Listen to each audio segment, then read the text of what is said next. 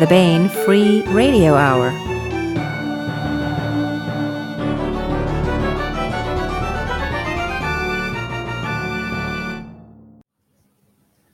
Welcome, everyone, to another episode. I am your host, Jeremy Como. That's enough from me. Uh, we are here to uh, celebrate a, a, book release uh, for the lovely and talented Marisa Wolf. And f- uh, full disclosure, I can say that because she is my wife. Oh, yeah. And uh, some people would say uh, interviewing your wife is a bad idea. And I say, let's see. Maybe. Yeah. So um, yeah, full disclosure. So I know I know the answer to many of these questions, and so but I'm going to pretend I don't. Oh, I see. I'm going to be a fan, and I am a fan. Okay. Well, uh, he has to say that, guys. It's in the paperwork. It's yes. Fine. Yeah. Yes. She has papers. Mm-hmm. Um, so uh, welcome, uh, Marisa, uh, to the show and congratulations on your latest book release, uh, Beyond Enemies. There it is. Thank you. Now, you are a newcomer uh, to Baen with your first solo novel. Mm-hmm. Congratulations. Thank you very much. Um, but you are not new to writing. Um, so, what what else have you uh, have you written uh, for Baen in you know um, in any of the universe's anthologies, anything like that? Yeah. For Baen, I have been in uh, two anthologies, uh, three anthologies, and will be a couple more over the next year or so. So, my very first one was a short story in Freehold Resistance, uh, Michael Z. Williamson's amazing Freehold universe. And then my second was Chicks and Tank Tops, which, you know, that short story wouldn't leave me alone and eventually became this chonker uh, which is great. And then most recently, I had a noir story in the third of Larry Correia and um, Kacey Ezell's Down These Mean Streets, third uh, noir anthology. So. Awesome. So now you uh, you write uh, fantasy and science fiction. I do. Uh, do you have a preference? No, I love them both. Okay. Um, like I am, I am a big old nerd. Um, perhaps evidenced by my surroundings. Um, and uh, my dad raised me as a nerd, so I, I joke that I'm a second gen nerd, but it's true. Um, and I love both a lot. A lot. I would say most of my stories to date have been sci-fi. Um, so you'd ask like what other universes and stuff. So for um, other publishing companies like Chris Kennedy Publishing, CKP, I've written in the Four Horsemen universe and the Salvage Title universe and the Fallen World universe, and they're all pretty sci fi. Um, but I do have a few fantasy shorts out there, and we'll be working on a fantasy novel later this year. I was about to ask you, can we expect uh, some fantasy from you in the future? So I certainly hope so. We'll we'll see what happens as the book is written and uh, judged by publishers and editors in the future. Awesome. So uh, let's talk about uh, Beyond Enemies. Uh-huh. Now, you mentioned your uh, your anthology. Do people have to read uh, the anthology to uh, be caught up to read this book? Really good question. No, um, you certainly can, uh, and it will give you a little bit of a hint on what's going on at the beginning, but you do not have to.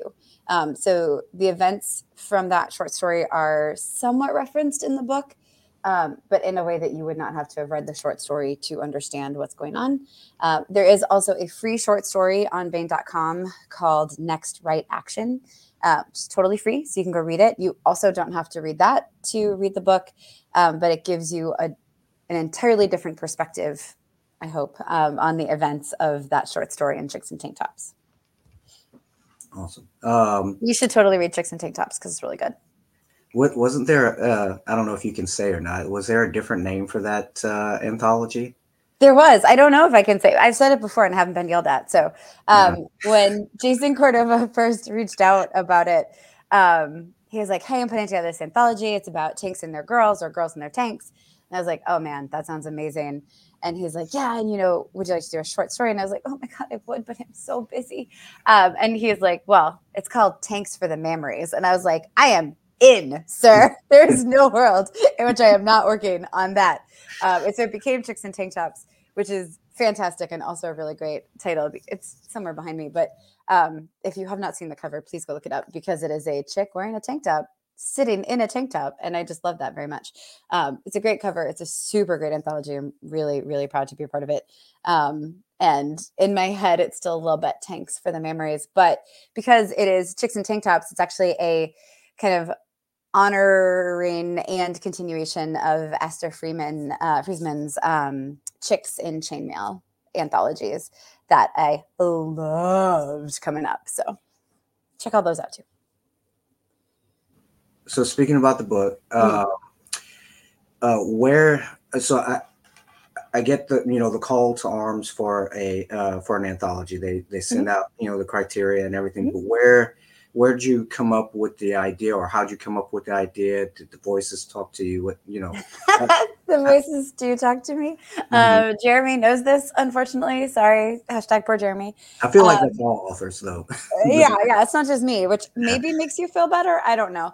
Mm, um, it helps. It little, helps. a little, yeah. It's just like it's not like my own brand of crazy. Yeah. Um. Oh man, so, I mean it is, but. it is, but it's a shared. It's a shared. Yeah, it's fine. Um, so it cracks me up that we were doing this in the same house, y'all. So I hope you are enjoying watching me attempt to talk quietly enough that you cannot hear me on Jeremy's microphone. It's not working, but um, okay. So I started writing the story, and from the very first scene I wrote, I knew exactly who Talon and B were and they never shut up again. So they were very clear voices throughout that short story. And then I finished the short story, I turned it in. Jason was incredibly kind. He sent some really insightful, good feedback, as amazing editors do. Um, and, you know, I, I had more thoughts about them and I kept thinking about them um, and, until it became a hundred thousand plus word story because they're so clear in my brain. I know they're, they're snarky banter um, like if you don't like dialogue, this is not the book for you. Um, but I am highly entertained by their snarky banter because I think I'm hilarious, and they for sure think they're hilarious. Um, so I think I answered your question. I got distracted by how funny they are in my head. yeah, no, that's no. The voices in the head explain it. Um, yeah, okay. So um, the the elevator pitch mm-hmm. uh, for the book. Um, how would how would you describe the novel? Yeah. So a girl in her tank which is actually a girl and her AI, who happens to be a tank sometimes, uh, are fighting a war. And the war that they thought they were fighting isn't at all the war that they're in. And they need to decide what they want to do about that once they find out. Um, so, do we uphold the status quo? It's not that bad, status quo, it's fine. Or do we risk burning down everything we've ever known? I would like to reiterate that they are a tank. So, fire, no fire. What are you going to do? And sometimes you do need to burn the world down. Now, admit, admittedly, I am only uh, I have not I am not finished reading the book, uh, but I have started it, and so far so good. I'm enjoying it. So um, let's uh, before we get into the guts of the book. mm Well, not too much. Can't give it away. No spoilers. Yeah. Um, the uh, do you want to talk about the dedication? Oh, sure. Yeah. It's a two-parter. Um, so the dedication, um, a lot of things were were going on uh, writing this book. So I knew the the first, the second part of the dedication, which is to all the librarians and booksellers who make sure little nerds get to read all the best books and grow up to be big nerds. Um, because I spent a lot of time in libraries and bookstores growing up, um, and thank goodness for that because it's why I am as sane as I am. um, and then the other part is for all those who've gone on ahead, wish you were here. Um, and that is because there was a flurry of incredible people um, in my life who passed on through the course of writing this book. Um, and that always sucks. So. And um, and also there was uh, we just a, a what were we doing as you were writing uh, this book? Um, uh, we were living full time in an RV. Um, and we were camp hosting, uh, which is when you work at a campground to therefore stay at the campground for free, um, which when you're living full time in an RV really makes the dollars go a lot further. Um, and we we um, were at two campgrounds of the course of writing this book. Um, and so at the end, at the acknowledgments, I, I don't actually know if you know this yet, Jeremy, um, if you've read those parts, but Not in yet. the in the acknowledgments, I, I basically talk about how I became like a complete hermit, and Jeremy had to like hold down all of our social uh, obligations and ensure that people knew I wasn't dead and that he hadn't murdered me and like hid my body in the woods somewhere, um, because I just basically like camped on the couch and wrote this book. Um, and uh, I'm really excited about that. But also, that meant Jeremy, the introvert in our relationship, had to go be social and out in the world um, with the awesome people that we were campground hosting with because I was like, I would love to do that, but I can't. Okay, bye. the end. Yeah, we were carnies at uh, at two points during that. Uh, no longer carnies. We're actually contributing members to society now. So, well, somewhat. It's fun being Uh, a carny. I like it. yeah. Um, but uh, no, that was fun. Uh, in fact, uh, we're we're gonna go visit some of those people and maybe sign their books and and do all that good stuff. So, um, let's see. Now uh, we talked about the dedication, and you did your elevator pitch. Mhm. Um, so let's talk about your characters. Okay.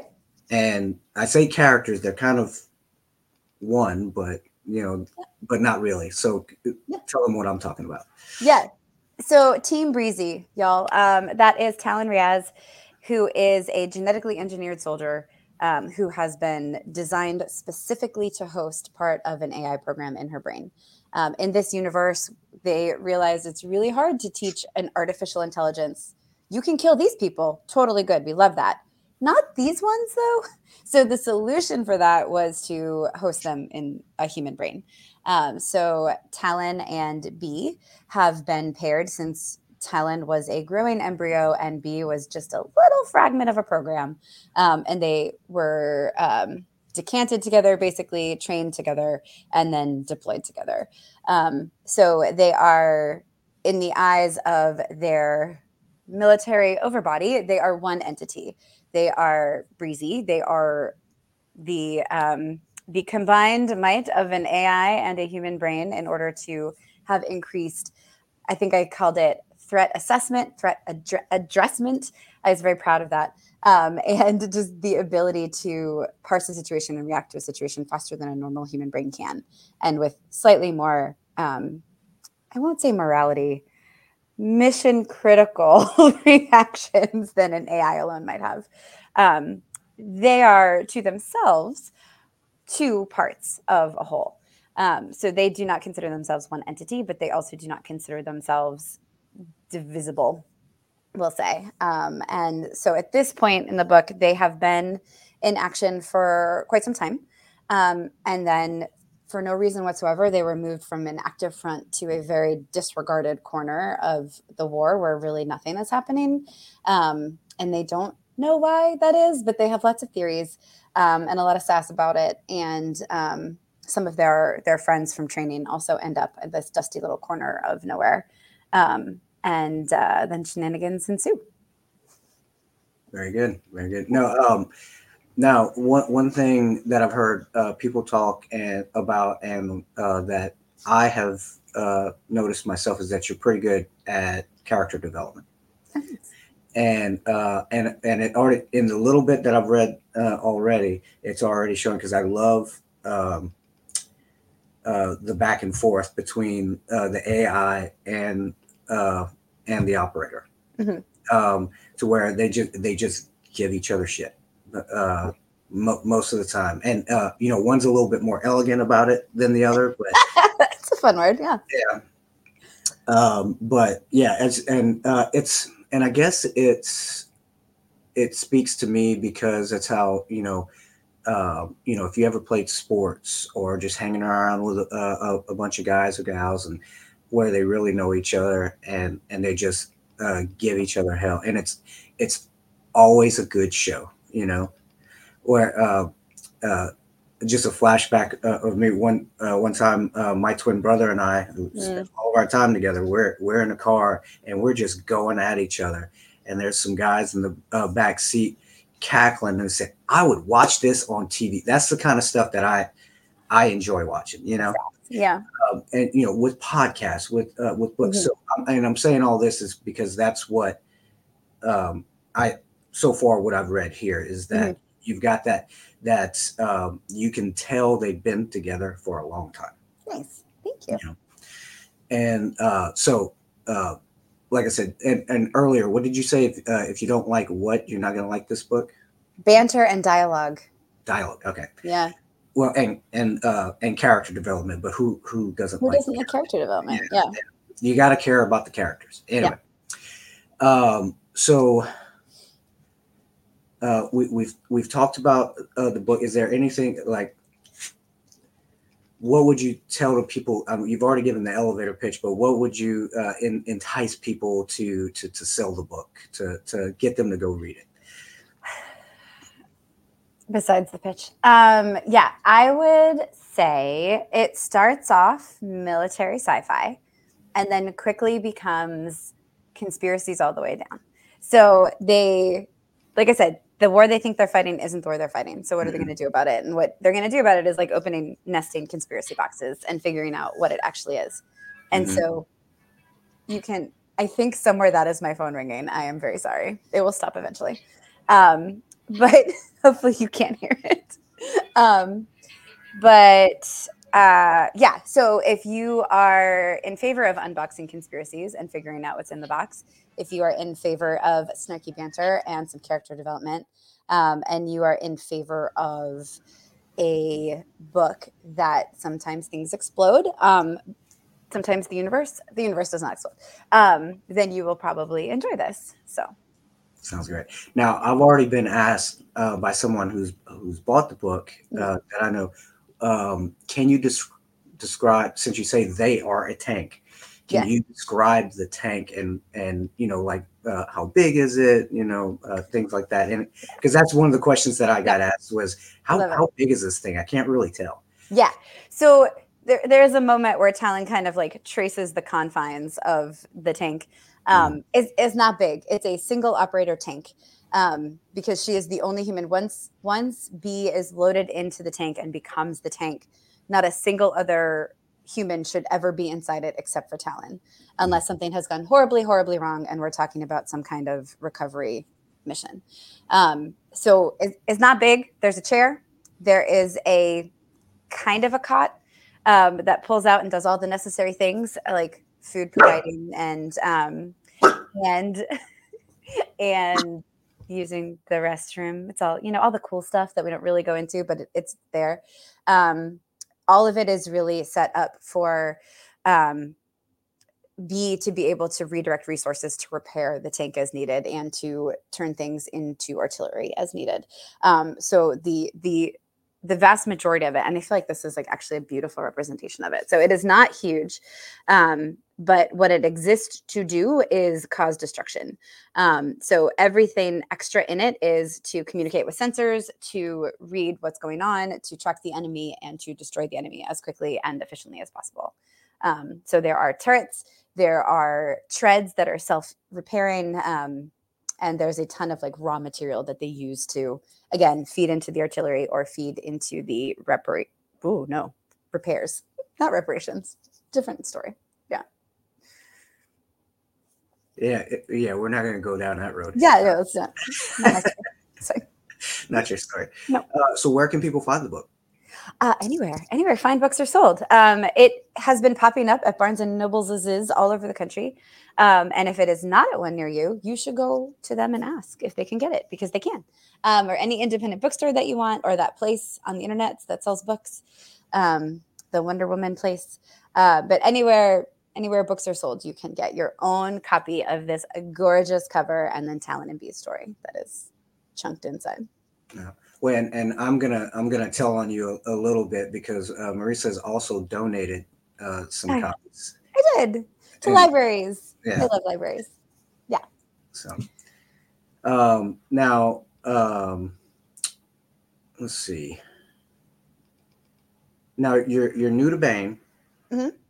Well, newish. I mean, new. I've been stalking them for a while. Yeah. Yeah. This is your this is your first Yes. uh, solo novel, Yes. uh, but you're not new to writing. correct. You've been writing for uh, a long time, um, and you've already mentioned some of your uh, previous work uh, Mhm. with uh, different publishers. Yeah. Um, when when did you know uh, that you wanted to be a writer, and and how did you get started? So I knew I wanted to be a writer when I was six, and I wrote my first genre story. It was about giant mutant potatoes. Obviously, girl likes her carbs, um, and Do you still so?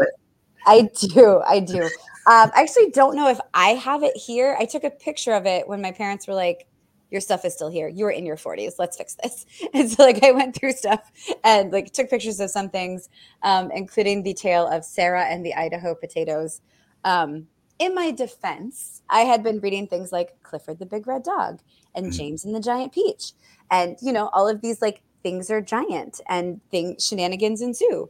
Um, and so potatoes, obviously. So Sarah and her dog um, have to solve the mystery of the giant potatoes, and it got laminated. So I'm I am I am sure That's So how you I- know it's good. it's so good. I am sure that my father was just humoring me, but he laminated that thing and we hole punched it and put like little those little like folding Brad things in there. Mm, been chasing that high ever since. So that was that Chasing was the dragon. Chasing the dragon.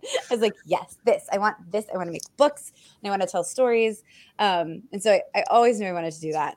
And then when I was preteen, um, I don't want to do the actual math and know exactly when, but it was when uh, AOL discs were flying around the country and, and people got dial up. Um, I discovered the Pern forums on AOL.com. Purn, purn. There you go. Yep. and uh, I was obsessed with the Pern books, and I had no idea fan fiction was a thing, but I had been writing fan fiction on my own, uh, hundreds of pages, hundreds.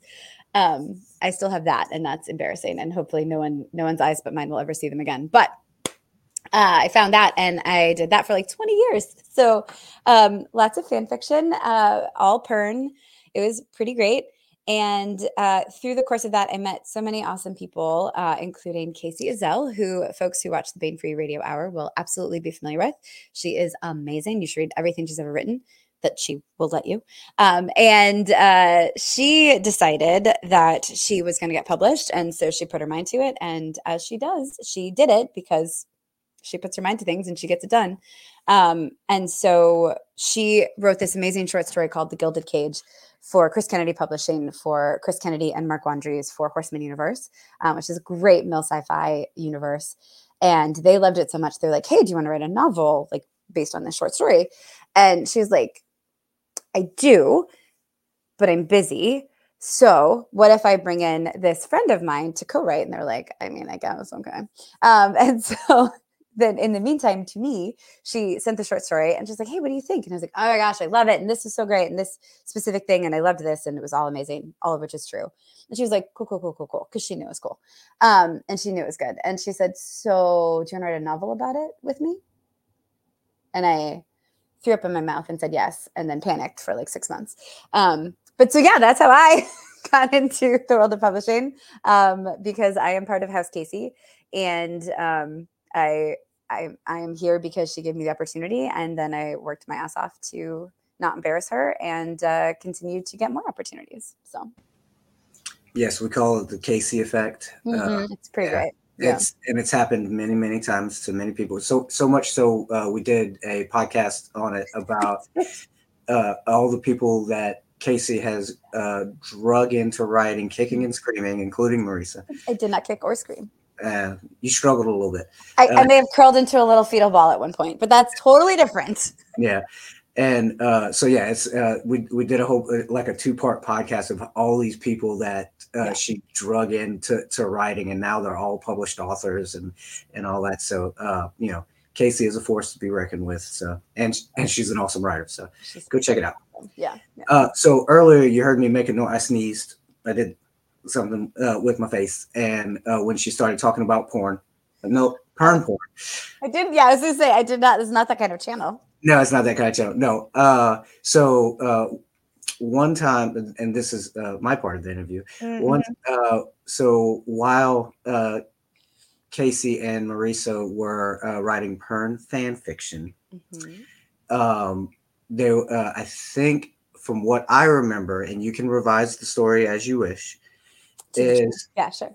is uh, we all have our own truths. Mhm, mhm. uh, was that they were writing, and I think they were writing an aerial love scene with with the dragons. This is how I remember it. Yeah. Or or how they procreate or something like that. It wasn't too good. It wasn't mating flight. Yeah. Uh-huh. Yes, it was a mating flight, something Uh-huh. like that. Uh-huh. And um and unbeknownst uh with uh Kacey's spouse, uh we both said independently of one another, "Oh, you're writing Pern porn again." And so now anytime she talks about her her origins of writing including uh Pern, I have I have an involuntary reaction to go perm porn. And Yeah. so Totally involuntary. Yeah. and so you uh if, if I have anything to do with a podcast and she Mhm. mentions uh uh, Mhm. burn, I Mhm. usually I usually have, like I said, the involuntary uh, reaction. Mhm. He does things with his face. Yeah. So there were, meh. there were uh, three people involved because there's also our friend uh, Mary. I forget what name she's using in her book, so I cannot finish that sentence. But she is amazing, uh, also as well. So the three of us, and at, it was the three of our at the time fiancés. Maybe I don't think any of us were married yet. So you were all like significant others. Um, but it was like three, three different states, three different time zones. Um, and the three of us are there like chatting in little Google chat and planning our things and doing the little mating flight uh, plotting things. And seriously, three men who did not know each other at all at that point in time just immediately were like, "Oh, you're writing your porn porn again? What? Why? Why are you like this? All of you?" And then we married those men, all of us individually with our respective dude. Um, But yeah, we locked that down. So yeah, every single time he does that. Um, I'm Like- gonna pause. I'm gonna pause. Okay. And so, uh, moving on, the uh, um, so you, I, I've noticed that you do a good job of um, of marketing, um, as far as like you know, putting your you're on uh, panels at a ton of Mhm. panels at conventions. You're on a ton of uh, podcasts, uh, reoccurring on on a lot of them. Yeah. Uh, and not ones that your husband is hosting. You know, I have Uh, also been on those weirdo. You- you've also been on those, but that's not your that's not your majority. Yeah, sure. You know, um, so um, as as a, a a form of advice for for people out there, because because you're a good writer, but in this world, it's not enough. People have to see you. They have to know you. They have to uh, be aware of of your writing and of you. So, um, how have you, uh, if you could give advice uh, to someone who's a new author, or you know, not not necessarily a new author, but hasn't gotten a lot of traction uh, marketing wise, what are some of your uh, kind of uh, rules or things that you do to help promote yourself? Yeah, that is a that is a really good question. Um, I I feel like I've just I've genuinely been super lucky to have a lot of the opportunities that I've had. Um, and then you know you have to like show up, right? It's not just enough for somebody to be like, here's an opportunity. Um, what has worked for me is I, like I said, I'm I'm an I'm a nerd, and so I love talking about nerdy things. Um, I went to Dragon Con for years before I was ever on a panel or was an attending pro and even now like i i love going to be on panels. I love being on panels. I go to dragon con because i love dragon con. It is like i'm surrounded by 80000 people who are nerds like me and i love it so much. Um, the energy there is amazing and that is true at all cons whether they're 200 people or 85000 people. Um, just getting a chance to go and talk nerd things is like my favorite.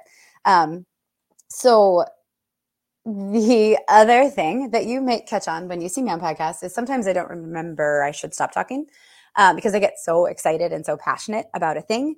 Um, and I feel like a lot of you, my fellow nerds, are probably similar in that you're like, well, somebody somebody wants me to talk about this thing. I'm to word vomit at you for the next 25 to 80 minutes. and thank you for letting me talk about this thing.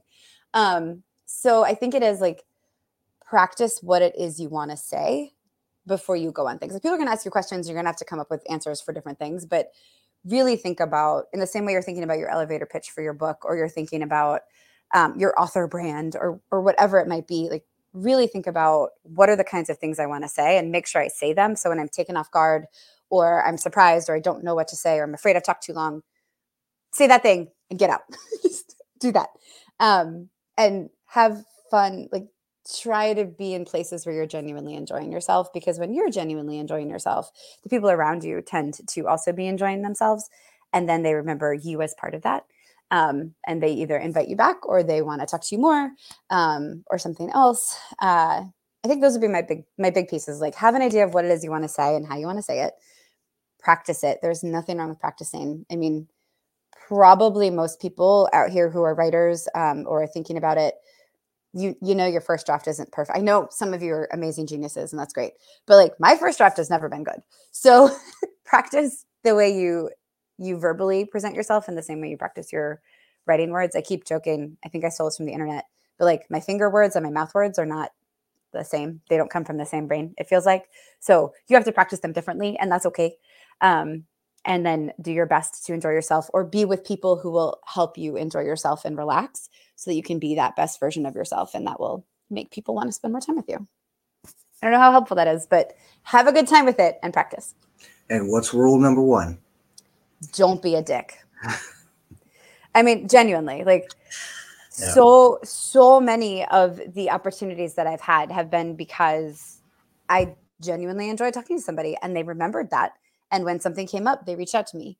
Um, or I was invited to do a story by a deadline and I did it by the deadline. So be professional, be gracious, be be authentically you. But if you like at your core you're a dick, that's probably not true. But like if at your core you're a dick, be real charming about it. and then just like don't be a jerk to people. Um that is yeah, that's a great reminder. That's always rule number 1. Well, and and that's one thing I've noticed and uh and not everybody is as entertaining as a, a Marisa Wolf on a podcast.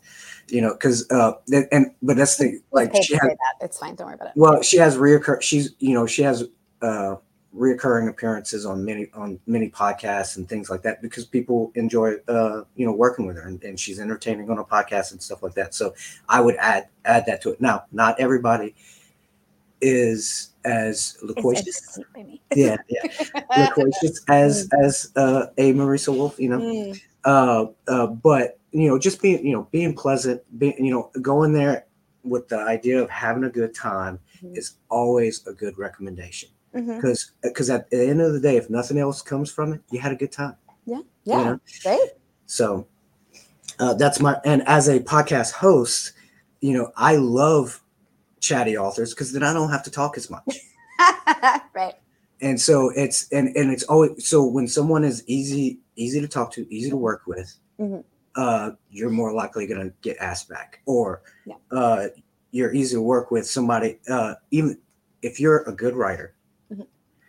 And but nobody likes to work with you, that's going to hurt your chances. You know. Yeah. So yeah. so just just be nice. um let's see. Um, podcasts.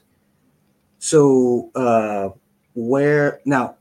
Speaking of, let's let's uh, pivot off of that. Where uh, because you are a delight, and yes, yeah, I, sometimes, I am, yeah, I am, I am, paid to say that. Mm-hmm, mm-hmm. Um, because you are a delight and everything, you have gotten um, opportunities and and things, not just you know appearances on podcasts and stuff like that, uh, yeah. and conventions and and all that. Um, but you have gotten projects from it, mm-hmm. and just by uh, and uh, another thing that we're you know we're not really touching on is just putting yourself out there. You're you're you're good at that. Where you know it's like you volunteer for things. Mm-hmm. You know, uh, be helpful.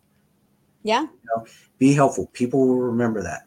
Don't be up somebody's uh, butt about it. Oh yeah. But but be and uh, and don't be yeah don't be pushy. Yeah, there's a line, right? It, yeah. it can be it can be tricksy. Yeah. Yeah. So um, yeah, because uh, what what do publishers love, uh, uh, Marisa? Pushy people. oh yeah, no, I don't. I don't think they do. No, um, no, they yeah, yeah. Mm-mm, mm-mm. No, they don't. Yeah. Um. So speaking speaking of because mm-hmm. because you're you're good at um mm-hmm. you know putting yourself out there and uh-huh. and and that's that's a hard thing for a lot of authors because a lot of authors aren't extroverts they're introverts and, yeah, and putting yeah. themselves out there is tough yeah and so um but if you uh if you em- embrace your fear and put yourself out there, tell them what kind of uh, projects you could potentially get. What what has happened for you recently that? Uh, Oh, Jesus. Uh, okay. Well, so wait. First, first, if you are an introvert and you're like, I have, I have no idea. I have no idea. Find your trusted person, Mm. um, and go go with a bud. Like, go with a friend, and don't don't like don't go to a con like I need to talk to this many people or else this is a failure. Go to a con to have a good time. Go with your trusted friend. Go maybe maybe your designated extrovert um, whoever it might be, but somebody that you feel more confident because you're there with them and you have somebody to talk to. Um, and if you can't do that, start like haunting the comment sections of different um, cons and see if there's anybody in there who you're like, this person's funny. Maybe I can meet up with them and like have just like a low key coffee or something at the con. So there's somebody I'm looking forward to meeting. Um, Kacey was my internet friend ever, before she was ever my real life friend. Um, so try to meet up with your internet friends who aren't serial killers um, at cons where possible. Uh, but like find somebody who will help you feel comfortable so that you can go and do the things and not feel like, oh, I can't do them because I'm an introvert. Untrue. Go with somebody so you are you are happy, and then that happiness will spill to others. Okay, so that's not what you asked me, but I think it's important because I do hear that from people. Like, well, I'm an introvert. I can't do this. yeah. You yes, you can. I have total faith in you. Well, and and to add on to that, uh, the community, um, Mm-hmm. Yeah. that you have built because of that. I mean, how many times are you on phone calls with fellow writers, uh, and, not, I love it. and not necessarily working on a project with them, working on your own projects and, Yeah. and things like that, and it's it's extremely helpful. Yeah. So- I have been again, like I can't I can't stress enough. Um, so we we say this a lot, like you hear a lot, writing is a very lonely profession. And I have been so fortunate that it has not been for me. Although it does currently look like I'm being like interrogated in a dark room. Um, the sun went down and so the lighting is crazy in here. You Um. Thank you so much. I'll stop looking at like the gleaming of my forehead. Um, again, he's paid to say this, but thank you. I appreciate it. Um, yes. So the community of writers um, is is so incredible. Like Kacey, obviously, who's so amazing. Just she's an amazing person and an amazing writer, and it's just amazing to to brainstorm with her sometimes and co-write with her sometimes. Um, Melissa Olthoff, um, Nick Steverson, who is my annoying little brother, but is incredibly talented. Like this group of people through CKP and Baen that I have gotten to work with is just like Heather Hollow. Like c- these people are amazing, and you think, oh, they can't possibly be as amazing in real life as they are on the internets, but they're even better. It's insane. Um, so like start start to build your core where you can when you go to cons, like people who love the same things you love, or slightly different things, but are equally excited to hear to hear about the things you're excited about as you are to um, hear about theirs. Um, but that again was not the question that you asked. So yay community, yay the people. Yeah, it's not. A, yeah, it's not a zero sum game. You can work with other people. Yeah, it you genuinely can, and it will lead to great things. Like this dude, William Alan Webb, who's also such a great author. Um, he started this urban fantasy universe called Hit World. And then one day, just for no reason, um, he co- genuinely, I have no idea why to this day, but I'm so grateful.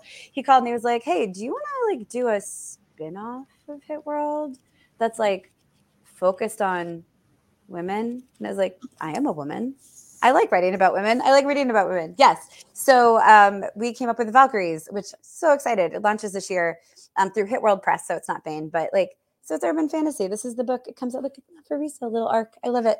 Um, so the Spider that comes out in March of this year, which is crazy. Um, I also of interest maybe to uh, Baen Baen listeners. Um, we'll have some projects coming up with the phenomenal David Weber. He has talked about them on his Facebook page, so you can go check him out if you want. Um, but uh, I I will get to write with David Weber, who I've been a fan of since I was 17, reading Honor Harrington, um, and it is insane to me, and I'm still a little bit like, what? What is that real? Is that that's real? That that okay? mhm. Um, so just these these projects um, and these these opportunities to work with incredibly talented people um, just blows my whole mind. So, so those are my projects for this year: the fantasy novel I'm working on, urban fantasy with Valkyries, um, getting to work with David Weber. Uh, I think I have like five more things, but they're all very exciting. I get to work with Kacey Ezell again later this year, so just so much good stuff happening. so like we said uh, earlier, uh, first of all, congratulations. That's a big deal. So good job. Um, and uh, uh, we spoke earlier that while you're relatively new to Baen, you've been uh, writing for a while now. You've been you've co-authored a lot of books. Uh, yeah, Oh, seven. and, and seven books. So um, can which you know like anthologies are a great way to get into writing, uh, which is kind of how you started. Mhm. Um, but you also started out with uh, with co-writing. Can you Mhm. talk about you know the pros and cons or uh, what you uh, what you like about uh, co-writing versus solo writing and all that? Yes.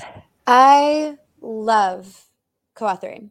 Um, again, you will hear me say, I have been so lucky with the quality of people I get to work with and their talent. Like they're both amazing people and they're so freaking talented and they learn something from each person I write with. So, and each time. So Kacey and I wrote three books. Um, we wrote a trilogy about aliens who look like cats and are assassins. Hashtag cat assassins. Um, so we we did those three together. Um, and I feel like I leveled up every time just getting to like write with her and, and see how she would do things. Uh, Kacey is a master of punching you in the gut and stabbing you in the heart. Not literally, don't worry, Agent Johnson, but like figuratively, she she'll get you. Um, and so every every time I like get to like watch that happen, I'm like, oh dang, what can I steal? I mean, use, I mean, adapt and learn. Um, and what can I what can I do myself? Um, I I love that. Uh, one of one of the cons of co-authoring um, is you get really excited. I get really excited to brainstorm with my co-author, and for Kacey and I with Assassin, we got super excited and plotted um, Assassin, and we're super pumped about it. Started working on it. Realized neither of us wrote it down. We did that two more times.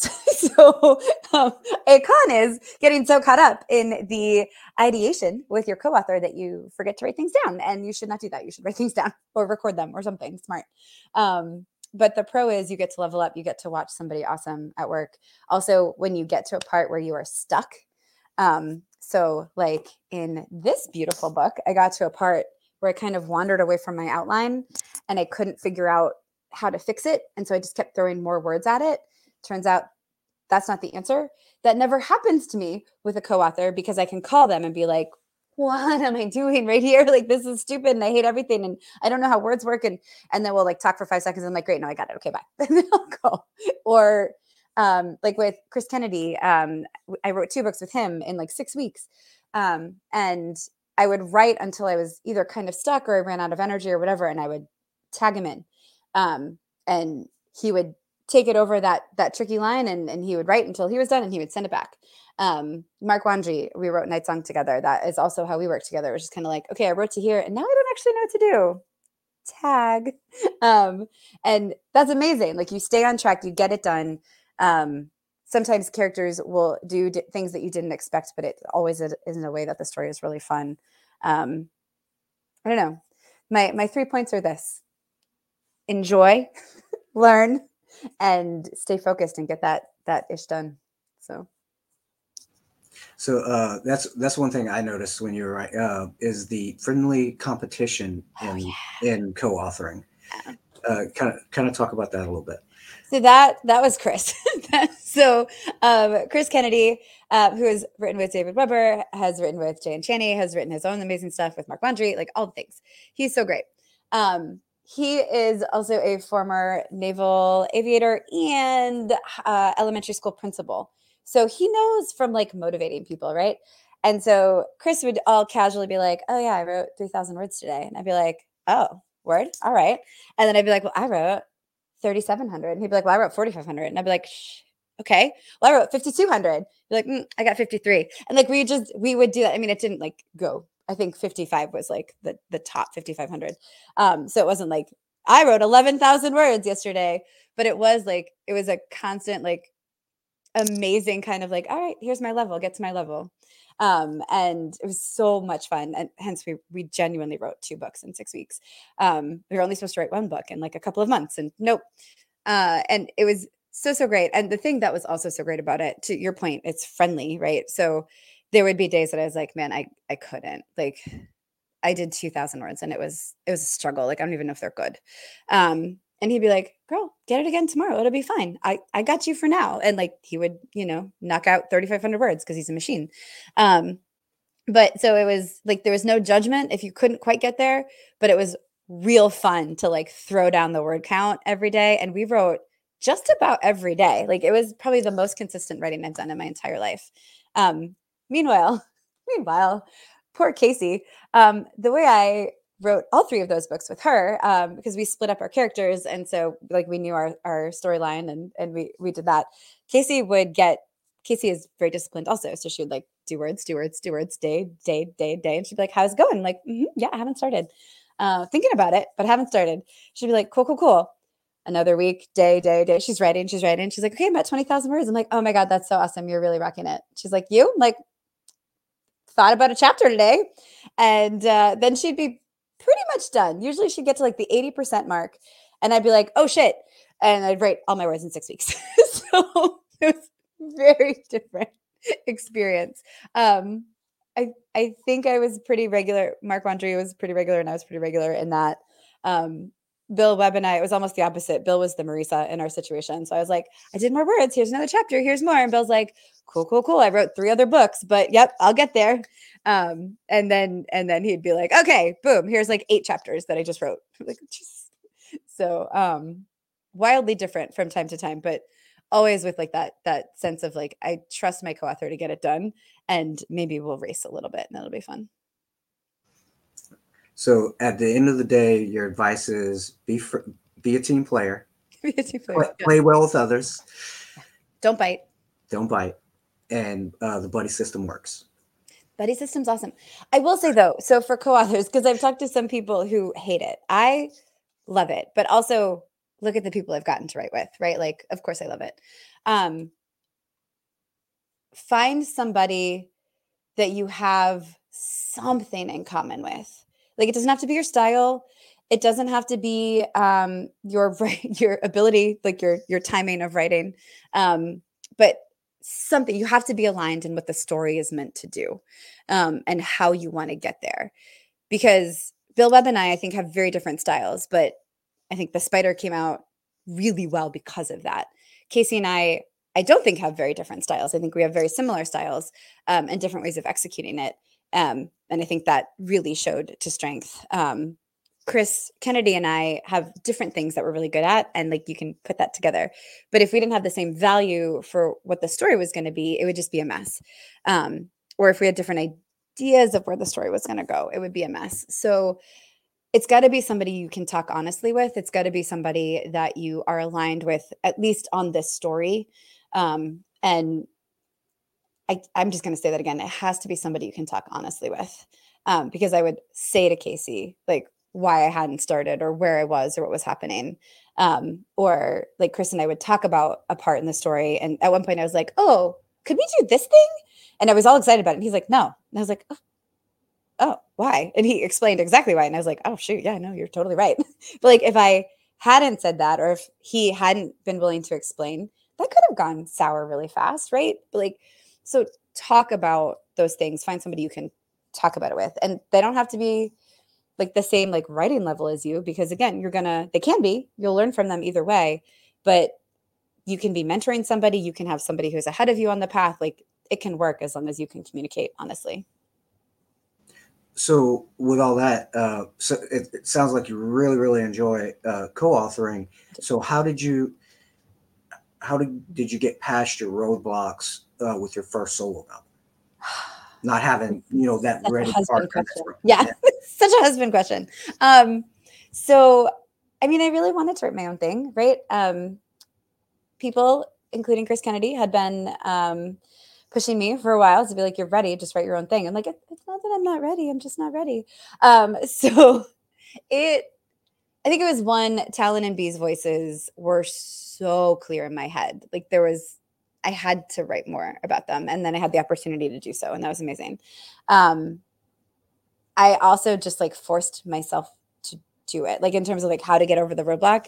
Turns out not wanting to let Toni Weisskopf down is a great way to do that. So didn't want to let her down. Um, so it was, it was, pretty helpful. Um, so definitely recommend that. Um, but it, it was just like setting myself really realistic goals. So it wasn't like I'm going to write 5,000 words a day.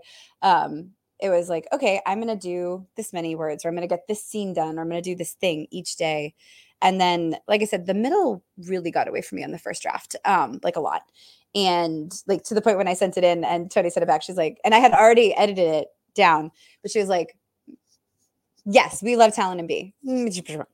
this, this middle. And I was like, yep, got it. Um, and so one, I had that community. Melissa Olthoff was one of my alpha readers, um, as was Kacey, um, my sister. And so like I sent it to other people so I could still get other thoughts. Um, and then Jeremy, this is what I'm saying. This is such a husband question because he had to listen to me like existentially flail um, month in and month out. Um, but I would go to him and I'd be like, okay, so say this is a situation and like these things are happening and there's this thing over here and there's this other thing. And the, but how would you do this thing? And then he would listen to me talk at him kind of like this, but for longer. And then at the end, I'd be like, okay, I figured it out. Never mind. And he'd be like, well, I have a thought. And I was like, I don't want it. And I would just leave. I didn't want, I didn't actually want your thought. I just wanted to yell words at you and decide what I needed to do. Yeah. Just remember, husbands, it's not your job to fix everything. Just listen. Just listen. Yeah, he got really good at that. And then every now and then, though, there I cannot remember the the exact example, so you probably should have written it down. Um, but there was something that I was super stuck on, and I was like, could it be this or could it be this thing? And Jeremy was like, what if it's this third thing? And I was like, oh my god, it's this third thing. And I just again, I don't even think I said thank you, so thank you. Um, but whatever it was, I was like, that's the thing. I needed that, and I just left. I just left. Um, and I, me and my computer. Um, so you, you still i still have to use other people's brains sometimes to just even if it's just because again i'm an extrovert so like sometimes i don't know what i think until i hear it out loud and i'm like well that's not it that's dumb um so yeah community yelling at my poor husband um and just kind of powering through and not letting down Toni those were the key factors of my success all right so you heard it here uh, be friendly be nice don't be a dick and uh it's a good listen. It's a good it's rule number one. Yeah. Um, so uh, let's remind people why we're here. Um, oh, yep. We are here to uh, to let everybody know Beyond Enemies is in stores now. Wherever you buy your books, go get a copy. It's available in ebook, and I do believe there might be an uh, audiobook coming out. Yeah, it's coming in March, you guys. So right. excited. I'm excited about that because I'm an audiophile. I like listening to audiobooks. Yeah. Uh, I'm a, unlike my wife who can read faster than anybody I know. I'm I'm such a slow reader that I uh, it's faster for me to listen to it on audio. So yeah. that's my thing. Um, so uh, and then you have your your other book coming out in yeah, March. Uh, soon, March. Uh, the Spider. The Spider, Urban Fantasy. Yep check that out. Yeah. Um, and and in the near future, uh, we will be seeing you with uh, your name beside uh, uh Bill Webb. Well, Bill Webb. Yep. Yep. yep. And um, and the and you're going to be a part of the Universe. Yep. Congratulations. Thank you. Thanks. Yep. Excited. Um. So, where can people find you out in the wild? Okay. So this year I'm doing like all the cons. Um, so this year in March, you can find me at Mid South Con, um, which is in Mississippi, like just over the line from Memphis, Tennessee. Uh, in April, you can find me at FantaSci in Durham, North Carolina. Um, that is going to be, I think, of special appeal to Baen folks. Um, the 1632 universe is going to be a huge, huge focus um, at FantaSci. So that'll be awesome. In June, I will be at Liberty Con, which is one of my favorite places in the whole world. Um, in oh yeah, at the end of the summer, I'll be at Dragon Con, another of my favorite places. I love all of these cons. I'm so excited. Um, and then in October, breaking news, I will be at Deep South Con in Helen, Georgia. Um, that'll be my first time going there, but I've heard amazing things. So, so you can find me there. And if cons are not in your future this year, or those cons aren't, although they should be because they're amazing, um, you can find me on the internet at marisawolf.net or .com because I have both. Um, and you can sign up for my newsletter, in which you will get shenanigans delivered to your inbox once a month. Um, usually they are in GIF form. Again, not gift but GIF, like moving pictures. Um, but you do get four free short stories for joining my mailing list. So, you know, gifts and gifts. Um, and also, if you like books and you like dogs, you can follow me on Instagram at Book Dogs. And she will be doing more with her YouTube channel. Uh, totally. Uh, just just search Marisa Wolf author, and you can find her there. Um, uh, we'll be putting some more stuff up there. So, uh, congratulations Thank on you. your first solo novel. Uh, I'm sure it's wonderful. I will finish reading it. You will. Sure. I appreciate it. That's great. So far, so good. Yeah. But no, congratulations. Very proud of you. Um, and uh, some good lessons today. Be friendly. Yeah. Just don't be a dick, y'all. We can we can do this. Um, and uh, with that, thank you, Marisa. Um, you see, we we got through the interview, uh, and you can interview your uh, your spouse. So. Uh, she might talk at you a lot, but you can totally do it. Yeah, yeah. So uh, thank you very much. Uh, this has been great. Everybody, go out, uh, buy the book, look for her future books. Oh, last, uh, can is there anything else that uh, can we expect more from um, this book? Or oh. Um, what a lovely question. Uh, yes. So no, maybe I don't know. Uh, the answer is this is a full and complete story in and of itself. I have an idea of what a second book would be like. I don't think it's a huge series. I think it's two. Um, but you know, if you want more of Bee and Talon's adventures, tell all your friends to buy the book. Um, and if it sells really well, maybe they'll let me write another one. All right. Well, uh, again, congratulations. And to everyone, thank y'all for uh, tuning in. And we will see you guys next time. Bye.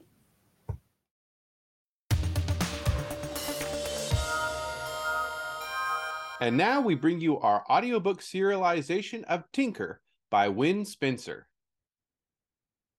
Inventor girl genius Tinker lives in a near future Pittsburgh, which now exists mostly in the land of the elves. She runs her salvage business, pays her taxes, and tries to keep the local ambient level of magic down with gadgets of her own design. When a pack of wargs chase an elven noble into her scrapyard, life as she knows it takes a serious detour. Tinker finds herself taking on the Elven Court, the NSA, the Elven Interdimensional Agency, technology smugglers, and a college minded xenobiologist as she tries to stay focused on what's really important her first date.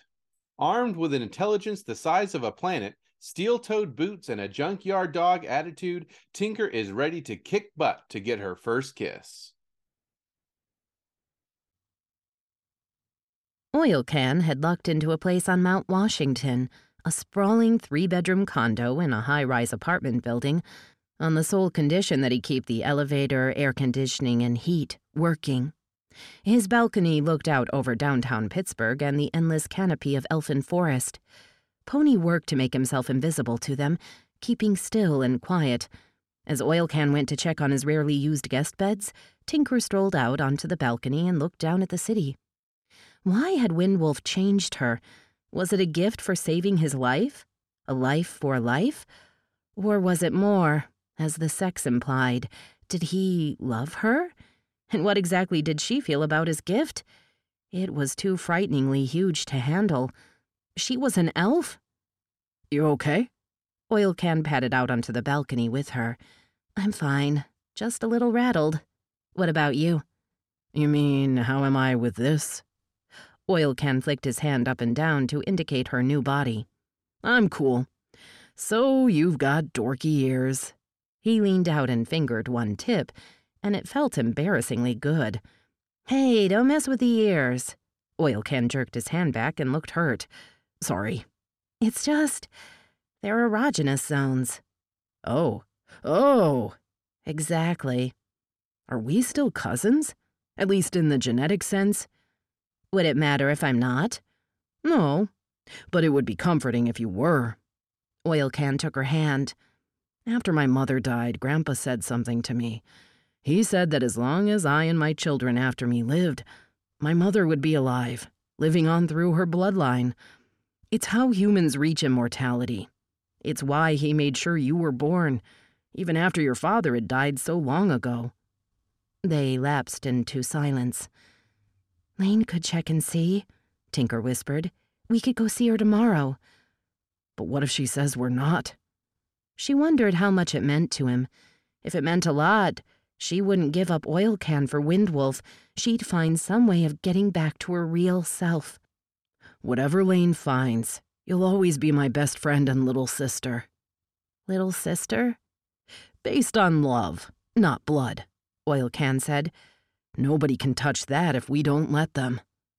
She hugged him hard and wondered if he wasn't the smarter of the two of them. They made an odd threesome on Lane's porch Oil Can with his blatant humanity, Pony unmistakably elfin, and Tinker caught somewhere between the two.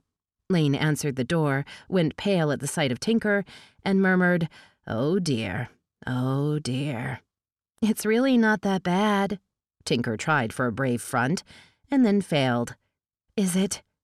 Lain gazed at her for another minute before saying, No, love, no. It's fine. Come in. I'd ask what in the world happened, but it's obvious that Windwolf happened. Pony, this is Lain, Tinker introduced the warrior. Lain, this is Galloping Storm Horse on Wind, but he goes by Pony. He's one of Windwolf's bodyguards, but he's been told to guard over me. He doesn't speak English. The two bowed to each other. Lain led the trio back to her sprawling kitchen. Pony ranged through it and the connecting rooms, looking for danger. Where's his master? Lain asked quietly in English, avoiding Windwolf's name. Tinker followed suit as she explained about the Queen's summons as Lain put the tea kettle on. Oil Can and I want you to test us to see how much he changed me. Are we still cousins? Of course you are, Lain cried, then saw the looks on their faces. There's a good chance he'll only be disappointed. He's obviously done something quite radical. But I'm still me. I feel the same. I think the same way. I have all my memories. Tinker had woken in a blind panic the night before, searched through old memories, factored out several large numbers, and considered a fix to one of her newer inventions before satisfying herself at that level. The only thing different seems to be my sense of taste. Beer tastes awful, and I couldn't stand the instant hot chocolate this morning. Pony wouldn't drink it either. Well, beer is bitter because of the hops. Lain shooed Pony out of her path to the fridge with her crutch. Elves seem to have evolved an intolerance to alkaloids. That's why they avoid coffee, tea, and nicotine, in addition to the many toxic alkaloid containing plants we stay away from as well. Well, that kills most of my favorite drinks, Tinker said. I have some herbal tea you can drink, but I think you'll have to be careful. A strong allergic reaction can be quite deadly. Lain took out a bowl of strawberries. I've also found that elves are sensitive to certain types of fats we put in commercial food products. They love natural peanut butter, but the brands with trans fat cause them trouble. Tinker named her favorite brand of peanut butter. Sorry, love. Lain set the strawberries in front of Tinker. Luckily, I make my own whipped cream, or that would be out too. Depending on the brand of instant you're using, it might be why you couldn't stand the hot chocolate. Tinker considered her well stocked kitchen at her loft. I don't have any food I can eat then. You'll have to rely on Tooloo more for fresh foods then. Lain fetched the whipped cream. Vegetables, meat, eggs, butter, and even the bread she bakes is most likely safer. Can I get you anything, Oil Can? Coffee? Tea? I'll take coffee. Oil Can settled near to Tinker, fidgeting. How long will the tests take? Lain shot a glance toward Pony standing guard by the door. It's against the treaty to do gene scans of elves. I'm not an elf, Tinker growled, and dunked one of the strawberries. I know, Lain murmured, but we can't let your guard know what we're doing. Tinker controlled the urge to glance toward Pony. Ah, uh, yes. She nibbled at the strawberry, considering. Well, he seems to do what I tell him to do. Oil Can also studiously avoided looking at Pony. If we station him at the front door, then we can be in the lab unwatched. So Tinker finished her strawberries, moved Pony to the foyer, and went back to the lab to have her blood drawn. When we're done, I'm going to destroy the samples and the results. Lain tied a tourniquet around Tinker's arm and swabbed down a patch of skin inside her elbow with alcohol. It's a whole little Pandora's box we're peeking into. You will not tell anyone, not humans or elves, about this. We won't, Tinker promised. Oil Can echoed it and then added, It's just for us to know. Lain not only took a blood sample from Tinker, but also swabbed the inside of Tinker's mouth, plucked out a hair, and then asked for a stool sample. What? Tinker cried. Why? Please, Tinker, don't be squeamish. Lain motioned Oil Can to sit in the chair Tinker just vacated. The cells of the intestinal lining are excreted with the stool and are a source of DNA. I want to see how invasive this change is. Lain was just untying the tourniquet on Oil Can's arm when the doorbell rang. Oh, who can that be? Lain grumbled. She put the vials containing the blood out of sight and stuck a bandage on Oil Can's arm. Pull your sleeve down, Tink. The woman on the front porch looked familiar. She brightened at the sight of Tinker and said to Oil Can, Wow, you found your cousin. Yeah. Oil Can actually looked sheepish under Tinker's puzzled stare. You remember Ryan? She's one of the astronomers? Oh, yes, the one she'd tried to warn off the night of the cookout. I came over to see if there was any news. Ryan waved toward the observatory. I'm just getting done for the night, and I thought I'd check in before hitting. She stopped and cocked her head. You weren't always an elf, were you? I've got work to do, Lain announced into the sudden silence. No, no, she. she. Oil Can looked to Tinker for help. Don't look at me, Tinker snapped, then picked up on Lain's cue. I want to go to Tooloo's to stock up on some food I can actually eat. Do you want anything, Lain? Actually, yes. See what she has in the way of fish. A dozen eggs. Lain listed her needs as she crutched to the kitchen and returned with her shopping basket and a glass milk bottle that she held out to Tinker. A pint of whipping cream. And some fresh bread would be nice. Tinker took the empty return and wicker basket. I'll be back in two hours? Lain nodded. That would be good. That left Ryan to be kept out from under Lain's feet. Oil Can blushed slightly at his assignment, but indicated the dorms with a jerk of his head. Let me walk you back to the dorms, Ryan, and I'll explain. So they split up, each to their own task.